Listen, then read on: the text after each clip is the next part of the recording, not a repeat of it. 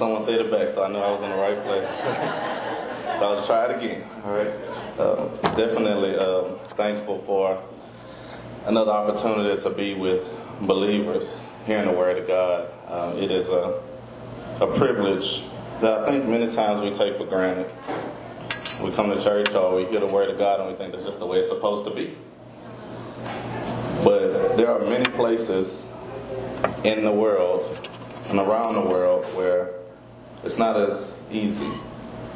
It's a little more challenging for someone to go and hear God's word without compromising their safety. So we are privileged to be able to come to a place and hear God's word each and every time. Um, I want to begin with, um, before I pray, I just want to begin with a reminder of 1 John 1 and 9 which says, If you confess your known sins, he is faithful and just to forgive you of your sins and cleanse you from all unrighteousness. We can't approach the Word of God or prayer, for that matter, with unconfessed sins. So if there are unconfessed sins right now that you're holding on to, you can let it go. You can give it to God through Jesus Christ and restore fellowship um, with God so that you can hear from God and so that you can speak to God and that there's an open line of communication. I'm going to ask that you join me in prayer. Goodbye. Oh, Heavenly Father, we come just thanking you. Thanking you for this time that you've given us to fellowship and hear your word. We just thank you that you've allowed us to have a relationship with you by way of your Son, Jesus Christ, and we pray that we will take advantage of this great privilege. We pray that we will live out our faith the way you've called us to and that you will receive the glory. We pray that we'd be open to the word this morning and receptive so that our lives will change and that we will grow the way that you've called us to. It's in your Son, Jesus Christ's name, we pray. Amen. Amen. Um, continue to pray with me as I present God's word this morning. Um, I do want to begin by asking that um, we continue to extend prayers to um, the James family, uh, Saron James um, family, her husband, and those that are preparing for um, the service and the funeral. Um, I'm sure hearts are heavy. If you've heard about her, you had a close relationship with her, and I don't want to ignore it.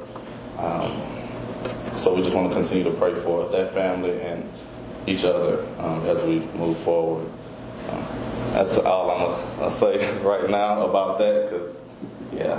Um, I want to begin by um, reviewing. I always like to start off by way of review. Um, I'm. It's always comforting when I see notebooks and paper and pen, just because that's that's what I'm used to. Um, so please feel free and comfortable to take notes if you if you can. Um, I don't feel uncomfortable if you're writing things down that I say or anything like that because it's God. Um, it's God's word. Um, at times, not often, but at times, I um, present um, a variety of scriptures and definitely write those scriptures down. I want to make sure that I move a little slower today just so that you're able to jot down every scripture. Um, but I am also, with the approval of Emmett as well, recording so that if you miss or if someone misses, we can have those uploaded and you can hear it. Um, every time I speak, I usually record um, just that I go back and take notes and it helps me to prepare. And I'm going to ask that you do the same um, thing. Uh, we began last week with some presuppositions. I assumed some things, and from head nods, I, I felt like I was in the right place. Um, and so I began with eight um, presuppositions. I want to go back to those because it's always a way to start off when you're hearing the Word of God. Make sure that you agree with these things before you hear from um, the speaker of the time. So I assume that we all believe that God speaks through His written Word, the Bible. We agree that God reveals His Word over time, progressively. The Bible was written by real people, but it was inspired by God. So, in other words, it's authored by God. He just used people. He hasn't stopped using people. He uses people each and every day if you're willing, if you're open, and if you have a, a level of humility and want to serve, then He wants to use you. I want to be clear. He doesn't need to use you. God doesn't need any one of us. Uh, sometimes we feel like that. You know, we feel like we've grown to a level um, in our faith where I'm, I'm a benefit to God, you know, and we walk around with a certain air, but that really is not true. Um, we need God. He has existed way back in eternity past before we were here, and so He doesn't need any one of us. Um, when when someone says that, it sounds like a like a like an ego blow, you know, like He don't need you, He don't need you either, you know. And it's like what, you know, but it, it is the truth. Um, I've had to take that mentality in my own like life and understand that what I'm doing is great. It's for my benefit that I receive all God that has for me. He doesn't need me. Um, God's word is inerrant. It's without error. It is flawless. There is no mistake in the word of God. That's challenging at times because there's many writers. Even when you look at the Gospels, the Synoptic Gospels, they're written by different people. So sometimes when you read it, it looks like it's saying something different. But it's all one story. It's all the redemptive story, and God is the sole author. We know not everyone agrees with the Word of God. Um, we are called to agree on the truth of the Word of God. We are called to agree on the truth of the Word of God. Not everyone knows the truth of the Word of God, so that's where disagreements come in. So we all need to grow, and that's really the goal of this class. That's really that should be your goal when you wake up in the morning is to grow closer to Him, each and every day. God's word has real power to change lives. Real power to change lives. It's not the speaker. It's not good deeds. It's God's word that has the power. So our goal today is to grow spiritually. Each time we come um, I presented a passage from Isaiah 28 that basically says, this is Isaiah 28 and 10, and it basically says we ought to grow line upon line, line upon line, precept on precept, precept on precept. Here a little, there a little, here a little, there a little. The same way we do in school. We go to school to learn, we receive information, we take, we apply that, we receive more. That is that is an illustration of how we ought to be as Christians. That's not just something for kids. That's an illustration of how we grow as Christians. Um, and so I'm not going to ask a show of hands if you actually read over the notes from last week. I've learned not to do that. Um, I won't be offended if you did not, or if you didn't think about the service from last week. Um, but I would encourage you to whether you want to or not, whether you want it or not, whenever, if you sit under the authority of the teaching of God's word, God is holding you responsible for it. You're being held accountable for it. Whether you apply it or not, that's up to you. We have free will, but you're, you're held accountable for it. Um, God prepares the table. This is God preparing the table for us. It's His Word. We eat everything that God has prepared for us so that we could apply it to our lives and grow. Um, so I am going to encourage you to read over the notes, the scripture passages, anything. If you have questions, uh, let me know. I'm, I'm very open um, with anything that I present. Um, we are extending our lesson from last week, and we're really trying to contrast worldly love with godly love or worldly love with divine love. It is an extreme contrast, but so often we don't understand that. So often we think in our flesh we understand love and we understand God's love. So we move to a position where God can't speak to us regarding who He is because the scripture last week said God is love. So love is of God's essence and nature. It is the core of who He is. Everything that God does and says is from His love. Everything that God does and says is from His love. I'm going to say it one more time so that it sticks with me. Everything that God does and says is from His love. Does God love each and every one of us? Absolutely. Will you know and experience God's love? That depends on if you want to know Him. if you want to know him. We learned that last week from 1 John 4 2, which we'll go back to as well. But we talked about worldly love first. It's a difference. Worldly love is sentimental, it's based on feelings. You know, feelings are temporal, feelings change. You might feel in the mood to love somebody today. You might not feel it when you wake up in the morning, you know? You might want to be left alone. I'm so thankful that God doesn't feel like that when we wake up in the morning. You know what? With Robert, I don't feel like being bothered with him. I'd rather be left alone, you know? I'm glad that God doesn't feel like that with us. I don't know what I would do if he did. Um, because I'm finding myself yearning and leaning on him each and every day. And that's not, I'm not saying that to make myself sound a certain way. I know I need him. I've realized that I need him. Because the things that go on in this brain right here, we might not want to talk about it, but there's a lot of crazy stuff going on up here. All right, so we need God. I need God to control my thoughts so, so that I keep my thoughts captive so that I can make sure I'm making the right decisions. Worldly love is self satisfying, it's all about me it may appear a certain way, like we're doing things for others, but it's really so that we feel some kind of way about ourselves. It makes us feel good when we reach out and we love someone, right? So it's self-satisfying. You might you might hear me speak about that. You might say to yourself, well, "What's wrong with that?" You know, this this doesn't sound too bad. But when I talk about God's love, it's totally different. Today, when I talk about God's love, it's very different from the love that we know from our flesh and that human love that the world talks about. Remember, if the world is talking about it, we must have it wrong, right? Because how can someone that does not know God speak of love and truly know what love is? When this scripture that we read last week from 1 John 4 said, if you don't know God, you can't love.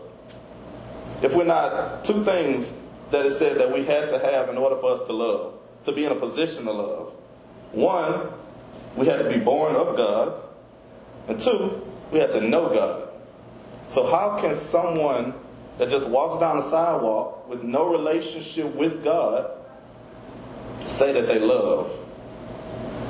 Either they're right and the Bible's wrong, or the Bible's right and they're wrong. But you all told me that the Bible is without error and without flaw. So we're just going to agree that we get it wrong sometimes. That's in churches, that's in neighborhoods and families and communities, but we use the word very often. Worldly love is conditional. I will love you if. Right? I will be nice to you if. I will give to you if. There's an if. I'm so thankful that before I was born and made all of these bad decisions that I've made, God loved me. That's good news. He loved us before we messed up in time. God loved us when He was aware that we would mess up in time. God loved us before He knew, before we knew that we would mess up in time. He loved us before that. That ought to be mind blowing to us just when you sit and think about it. When we looked at 1 John chapter 4, John spoke during a time period where there were many false teachers around, like today. A false teacher may not be someone that's standing in front of a microphone in a church setting. A false teacher is someone that teaches something contrary to the Word of God. A false teacher is someone that teaches something contrary to the Word of God. Each one of us have the potential to be false teachers when we say and do things that are contrary with God's Word. I don't want to put this at a level of there are false teachers out there I want to put this at a level of we have the potential to be false teachers when we spread information that's not true or contrary to the Word of God. So, what am I really saying? I'm encouraging us to draw close to God's Word so we know really what it says and what it means, so that we don't mislead others. there's great judgment on those that mislead others and give false information about God's word. And as I spoke of last week, I do not want to, if I could avoid God's wrath, I want to do so. Um, God has thanked me enough. All right? and the, the, the, funny thing about that is, I remember my spankings. Sometimes we forget I, I remember my spankings, you know, and I don't I don't need to receive any more of those. He disciplines me where need be, but I want to make sure that if I know better, I do better. That, that should be our goal. So John spoke in 1 John chapter 4 at the beginning about try the spirit by the spirit. He says if someone says they're of God, their fruit should show. There should be some things that's evident of their relationship with God. With our lives today, there should be fruit of our relationship with God. Whether you like it or not, there's fruit being produced, whether it's divine fruit or this fleshly type of fruit that we produce. Our lives will reflect who we're serving. And if we're serving God, we will produce godly fruit. This isn't a, just a passage about having kids. This is a passage about our deeds and our actions and our words, the way that we live and extend love to, to God and to others. John knew what he was talking about, and he talked about what he knew, and that's all I'll do today. He said, I am the disciple whom Jesus loved because he understood that Jesus loved him. And he had no problem saying that to others, and no problem speaking that to the other disciples, and no problem saying that every time he went somewhere. I know that God loves me. My question is do you know that God loves you? You can only know that God loves you if you know God. And you're born again. That's what the scripture said. So we have to examine that in light of the scripture. I want to reread um, 1 John chapter 4, verses 7 through 8, because that's where we were last week, and that's where we'll continue today. 1 John chapter 4, verse 7 and 8. Just two passages, but there's two scriptures, but there's so much in those two scriptures that I want to open up today as we really look at that phrase, God is love. God is love. I didn't say love is God. I said God is love. Love is of God. Love is from God. God is love. In 1 John chapter 4, verse 7 through 8, it says, Beloved, let us love one another. For love is from God, and everyone who loves is born of God and knows God. The one who does not love does not know God, for God is love. We talked last week about love being a part of God's essence, His nature, who He is. It's the core of His nature. Everything that God does and says is from His love. So, over these next uh, months, I really want to take some time and, and examine that through passages of Scripture. Today will be more of a survey. I'll present many different scriptures that speak to who God is. Because in order for us to comprehend His love, we have to comprehend who He is as He reveals Himself through Scripture. We won't know all of who God is because He is God.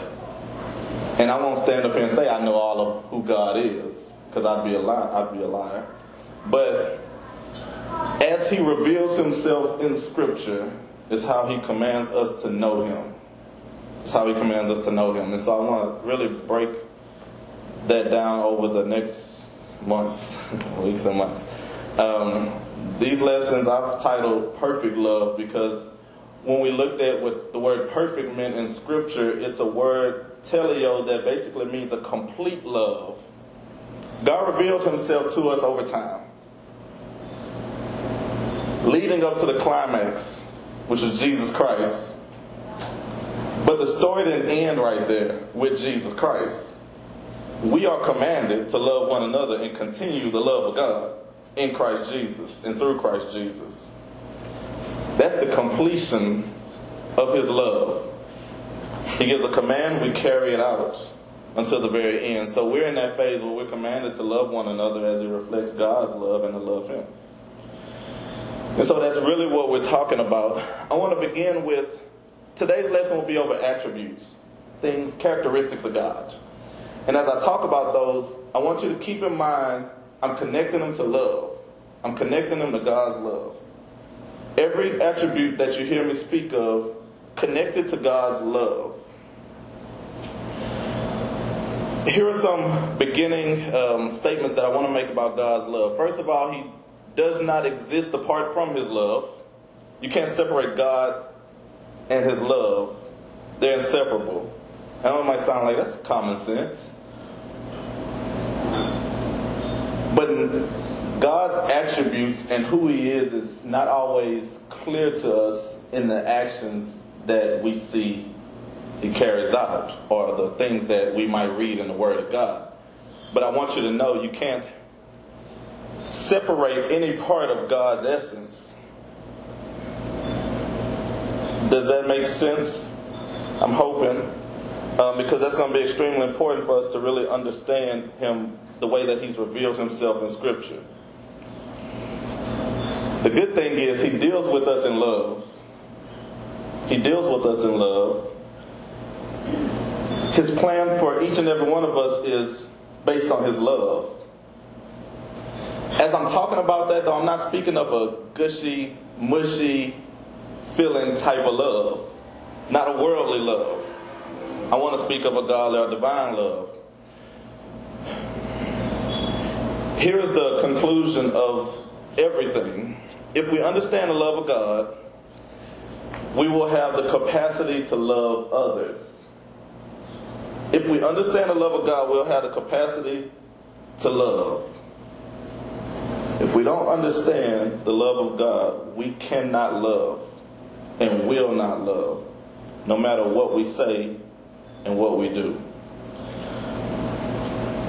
So, without a good understanding of God's nature, it's very easy to confuse who God is and confuse His love with worldly love. And sometimes we, because we read the Word of God and we understand that it's written by man, and there are, word, there, there are words and phrases in the Bible that speak to a type of personality or a type of emotion or feeling, we sometimes think that that is God.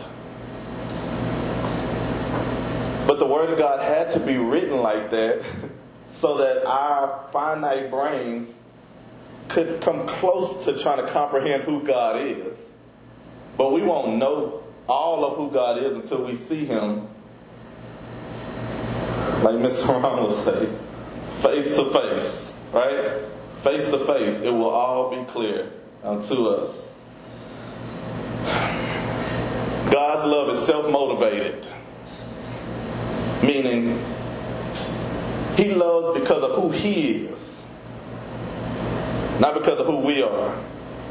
I said, God is love. That's a phrase that does not have an object.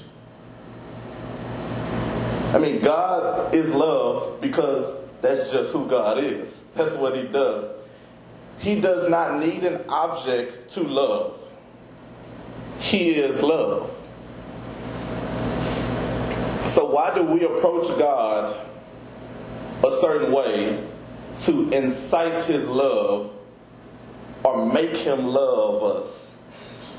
God, because He is love, He doesn't fall in love, and love didn't begin at one point with Him. God's love does not need a relationship with someone. God is love. I want to stress that point so that when we approach God or approach His throne of grace or we pray to God, we'll pray to God the right way. God's love is unconditional. Thank God that His love is unconditional. Otherwise, where would I be today? Because I haven't earned or deserved His love. And I never will. The scripture says, Romans 5 and 8 says, while we were yet sinners, Romans 5 and 8 says, while we were yet sinners, not while we were sinners, while we were yet sinners. The Bible is written like that, like John 3.16 says, for God so loved. These are extreme phrases. So sometimes we look at ourselves as sinners or our past lives as sinners before knowing God or knowing Jesus Christ, and we say, I was a sinner. No, you were a sinner. it's the difference from being a sinner and a sinner. All right? Um, that will open up a little more next week, but going back to God's love is infinite, it's eternal, it has no beginning, it has no end. We, the earth, the grass may fade away, God's love will not. God's love will not. So, as I begin to talk about his attributes that connect to his love, hopefully we'll see those in scriptures going forward over these next week. God's love is absolute. When I looked and examined absolute versus relative, what really makes them different is relative is based on perspective, right? How you see it. So sometimes we view God's love how we see it. But we can't do that because we're dehumanizing who God is. God's love is absolute. Regardless of how we see it or how we think of it, God's love is God's love. It's beyond human control, it's not limited. It's not limited or restricted. I want to talk about his attributes that are connected to his essence or his nature or who he is. Attributes are characteristics of God. It's his characteristics that we could hold to in times of trouble, in times of despair, when things change, when our back's against the wall. But you can't hold on to God's characteristics and attributes if you don't know Him by way of His Word. And I'm finding that many of us, when we go through situations, we don't have any of God's Word to recall in our time of testing. So we fail. We fall. And Satan attacks us, and we can't defend ourselves because we don't know what the Word of God says. So I'm going to challenge you to recall, to, to pray that God's Spirit will help you to recall His Word when you go through situations and circumstances so that you know exactly how to speak to your situation. I'm not speaking hocus pocusy right here. I'm speaking God's Holy Spirit that will teach us His Word. But He can't break down and teach us something that we haven't accepted and taken in, right? So we got to accept it and take it in and He work with it. Um, let me just give you an overview that I, that I wrote down about God's attributes and then we'll look at them individually. God's attributes never change, nor do they separate from who He is as a whole, His essence. You can't separate them. You cannot say God does not love me because this happened to me. That would make God's whole word a lie. Not just a part of it. His whole word a lie. You could say, we don't, I don't understand what I'm going through. God help me understand what I'm going through.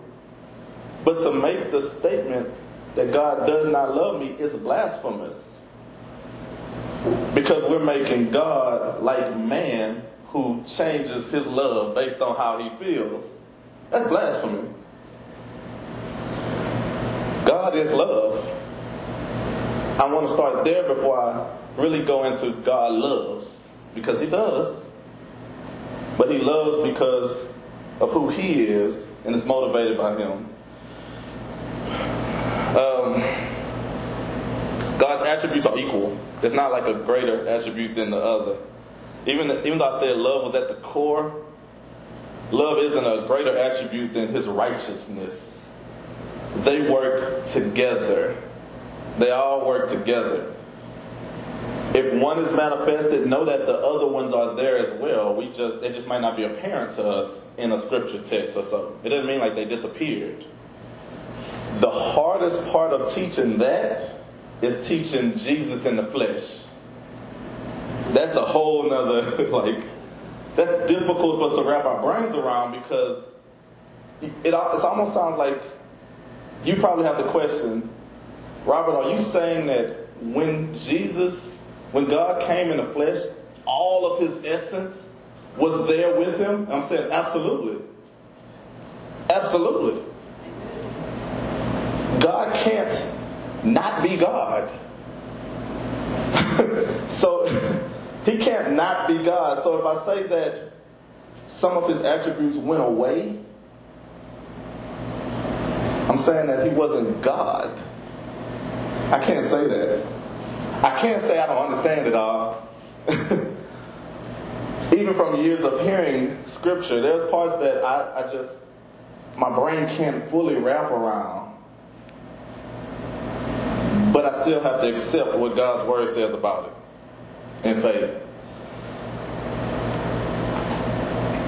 So the statements that people will make is if God loves me, this. Like, why did this happen to me? Or why did God allow me to go through this situation? It's because we don't understand love. We put love on a human basis. Or we say our famous one, how could a loving God, you may have said that this week, right? if we really want to be honest, you may have said that this week.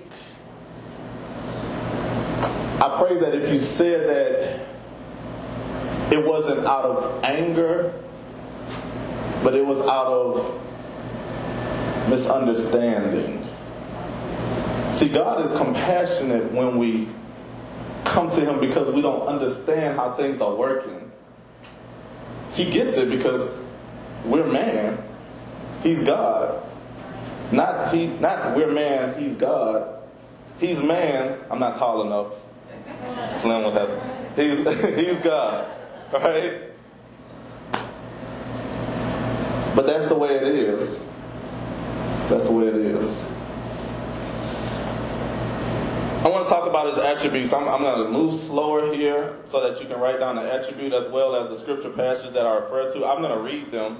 Um, if you like flipping through the Bible fast and you want to follow along with those, you can. But I have all of them. I can, I can read them out loud to you um, as well.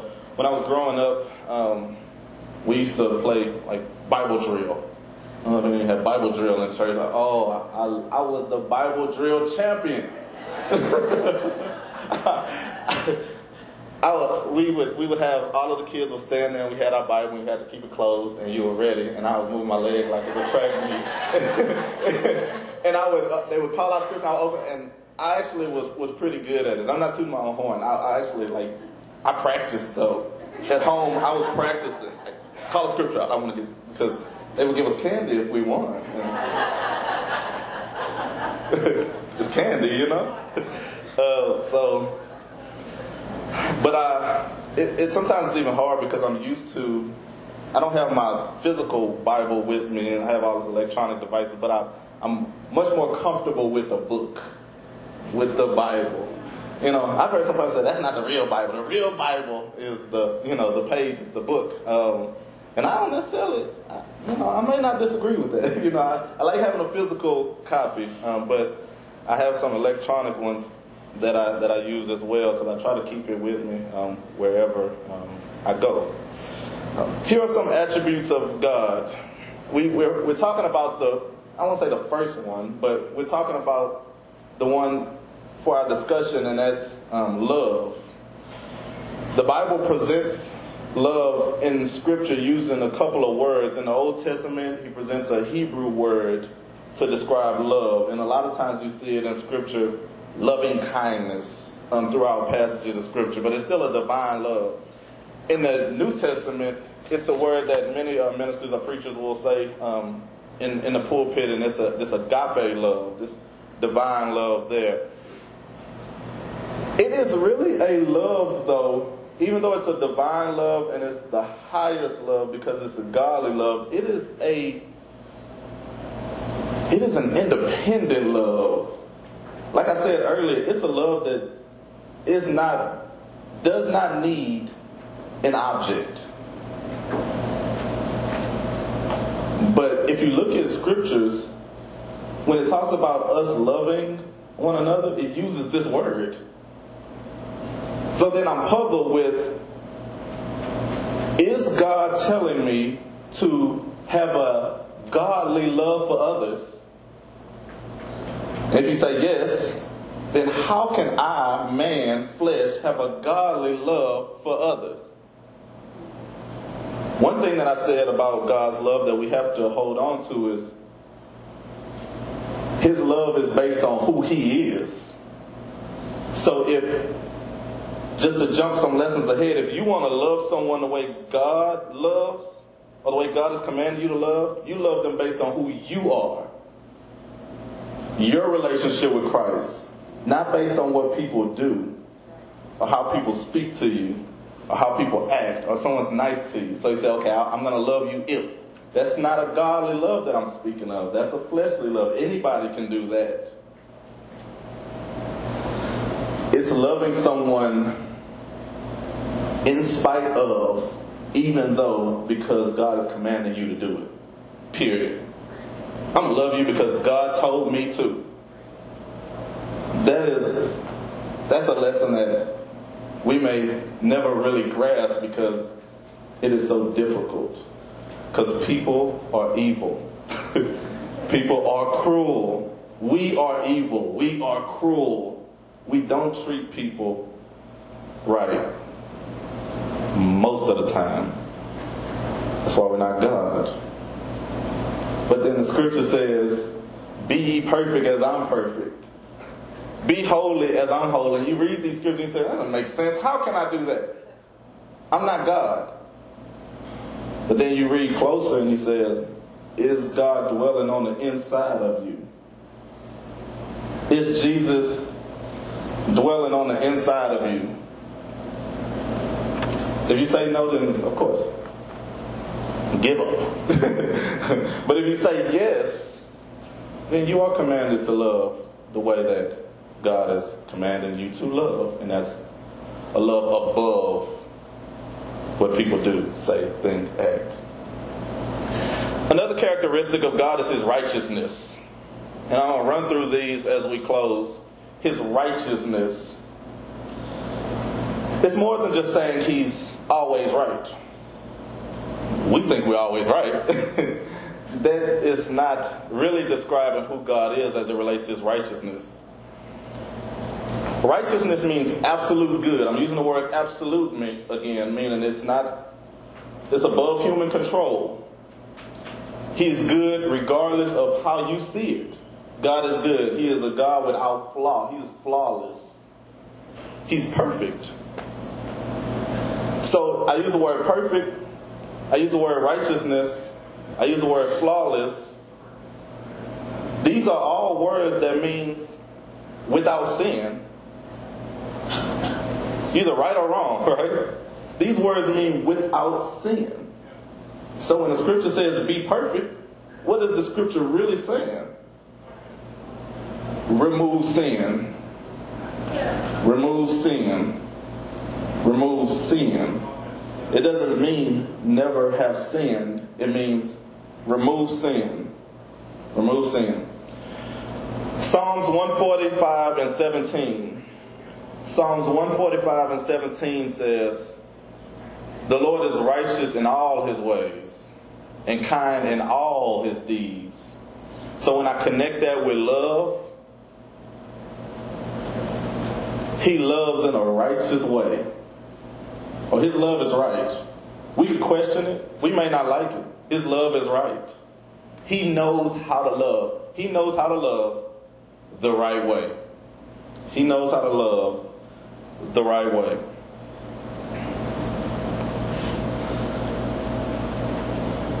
In our flesh, we don't have that righteousness. However, when we come a relationship with Jesus Christ, like Abraham did when he believed, it said that God's righteousness was credited to him. God gives us his righteousness when we follow his plan and take his way, which is Jesus Christ, who was righteousness and is righteousness in the flesh. I can't understand it because in the flesh I'm not that. But Christ was and is. Another characteristic and attribute of God is his justice. So I'll talk more over the next couple of weeks of love as it connects with righteousness and justice. Because it's hard there Justice means absolute fairness. God is always fair. God is always fair. Deuteronomy 10 and 17. Deuteronomy 10 and 17 says, God treats all his creatures alike, without bias or partiality. That's a little hard for us, right? Because we think that God loves some people more than others. Tell the truth, right? Even as I think about uh, Miss Saran, I think God loved her a little bit more than me. God, man, so close with the Lord, you know? But that's not what the scripture says. That's my misunderstanding of God's word. Because Deuteronomy 10 and 17 says, He treats all His creatures alike without bias or partiality. So, no, God doesn't love one more than another. It's our perspective that gets in the way. It's our perspective that gets in the way.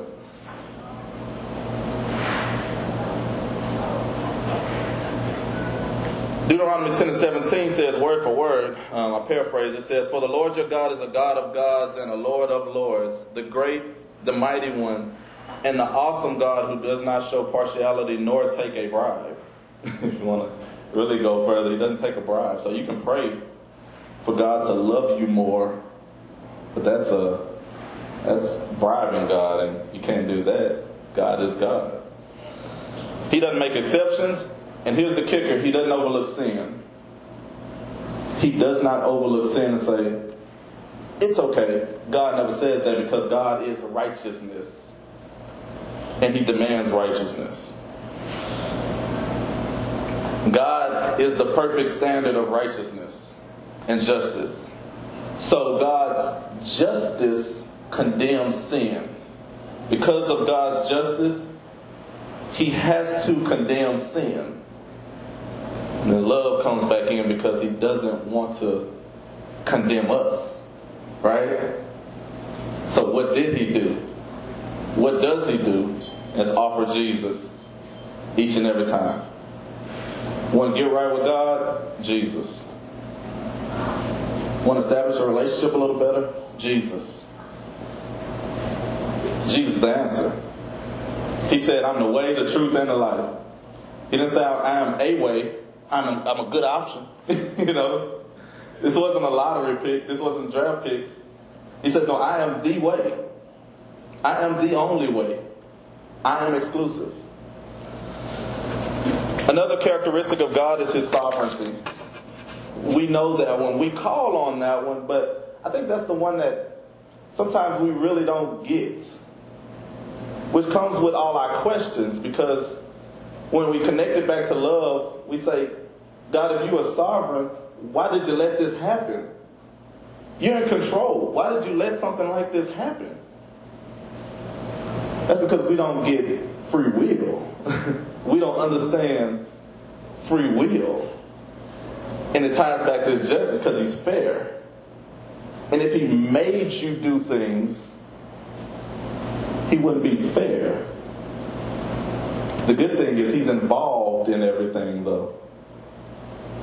Uh, uh, a pastor, my pastor that I grew up under, he said, so if you, he, he was speaking to a, a, a different congregation, so he said a lot of, you know, things. And he said, if you want to take God with you to the, to the, to the bar late at night, to the casino, or late up in the you know, he had all these extreme analogies, but he was basically saying God's, God's there.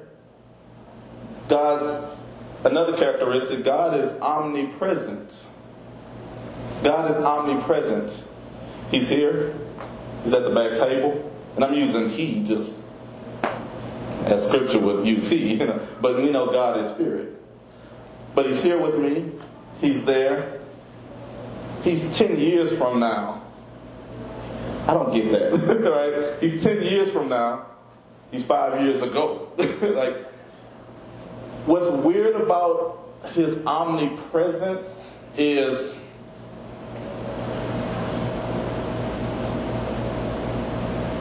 he's everywhere simultaneously. Like he's not here and then he, he pauses and he, he's here and then he moves back. That's not how God operates. God is everywhere at the same time. That's mind blowing, but that's another one of his characteristics, and that's omnipresent. Psalms 139 speaks of his omnipresence. It says, God is ever present, God is everywhere. The scripture says, Where can I go from your spirit? If I go to the highest of heights, you're there. If I go make my bed in the lowest of lows, you're there. I cannot escape you. That should be comforting if we're living right. if we're not living right, that might not be comforting. Like, God, leave me alone. Let me do my thing. You know, that's what he said. Let me just do what I want to do. And God said, okay, I'm still here. do what you want. I'm still here. God is so controlling. You know, let me be. That's what he said. I want to be free. God is. God wants us to be free. Freedom comes through His Word. Without that, we're a slave to sin. That's what the Bible speaks of. And I don't want to be a slave to sin. I don't want to be a slave. I don't like having discussions about slavery. so, I want to be free. I want to be free. And so, freedom comes through our relationship with Jesus. Uh, another characteristic is God is eternal life. And that might sound like, okay, I know that. But when you think of all his attributes, they all are eternal. So love never fades, never goes away because it's eternal. God always loved us and he always will. Can you say that about anybody? Do you know someone that has always loved you? And you might be sitting next to significant others, all right? So you might not want to say. But only God always loves us and always will. Psalms 90, uh, verse 2 says this It says, Before the mountains were born, or you gave birth to the earth and the world, from everlasting to everlasting, you are God. Before everything and anything existed, you are God. Another, just to wrap up, another one of his characteristics is omni, uh, is omniscience. God is all knowing. This is the one that's really mind blowing because it says God is aware of everything. And we use everything differently from the way God uses everything, but God is aware of everything. Let me go a little step further. God is aware of what has happened what will happen and what could have happened that did not happen. That's what we don't that's what we don't have right there. That's that's the part that's like awesome about God. He knows the possibilities. That's why he loves us so much. Because he knows our potential. he knows what could and what would have happened if we would have just said yes, Lord. He knows the possibilities. Psalms 139 again says, Oh Lord, you have searched me and you know me. You know my down sitting, my uprising. You know my thoughts from afar. He knows what we're thinking. He knows what I will be thinking when I'm 75. He knows I'll be thinking slower, probably, but confidently in God, right? I'm thinking slowly right now. Had nothing to do with age. uh, uh, lastly, last few, God is omnipotent, meaning He's all powerful. His love is all powerful. His love can break through anything. God's love can break through anything. There is not a sin that you can commit that God's loving, all powerful love can't break through. Don't let anyone tell you that God can't love you because of that. Because God is an all powerful and an ever powerful type of God. Um, and the last few, um, as I close, is God is God's immutability, meaning He doesn't change. Despite what we think, that's the good news because His love doesn't change. So if we make a bad decision, there's discipline, there's consequences. I'm not speaking to say that there's no discipline and consequences, but God's love won't change. It might manifest itself in a different way. but his love won't diminish, won't increase or decrease. I love you a little bit because you only follow me a little bit, and I love you a lot because you pray every day. No, It's not how God operates. Um, and God, the last characteristic is God's veracity, which just basically means God is all truth. You told me you agree with that with the Word of God. God's love is a true, is the truth. God's love is a true love without lie. As I close, um, I want you to consider when you approach God seeking His love and understanding His love, know that the characteristics that I just presented to you are part of His love. He loves truthfully, faithfully, but His love is connected to His righteousness. He cannot do, just as a stretch, He cannot do what, his, what the Word says that He is. He lifted His Word above His name. So if he said it, unlike us, we go back on what we say God does not. Um, in order for us to know his love, we need to know him. If if there's someone sitting here that does not have a relationship with Jesus Christ, then you can't know his love. He wants you to know his love. It doesn't mean I'm not saying that he doesn't love you, but you can't know and experience his love without a relationship with him, without being born again. And so I'm going to ask that you join me in prayer as I close. Um, and as I close, we want to continue to pray for um, Mr. Ron's family as they're preparing uh, for the service and mourning and grieving. Everyone in here that may be feeling the exact same way. Um, continue to pray that we meet and continue to meet and grow. Um, encourage one another to grow together. Uh, and just pray that God continues to hold us um, with His word. Um, if you could bow with me. Oh, Heavenly Father, we come just thanking you. Thanking you for our fellowship. Thanking you for allowing us to come together and hear your word. Thanking you for who you are, in spite of who we are. Thanking you for loving us unconditionally when we go astray. We leave you, you don't leave us. There may be someone that hasn't decided to follow you yet either to accept your free gift of Jesus Christ, who was righteousness, or just may not have made a decision to be a follower of you or a disciple. We ask now, God, that you would touch those hearts and motivate them to make a change. Tomorrow is not promised. We have today to draw to you. We ask that everyone would take time to reflect on what was spoken of and that we would be able to display your love. It's in your Son, Jesus Christ's name, we pray. Amen.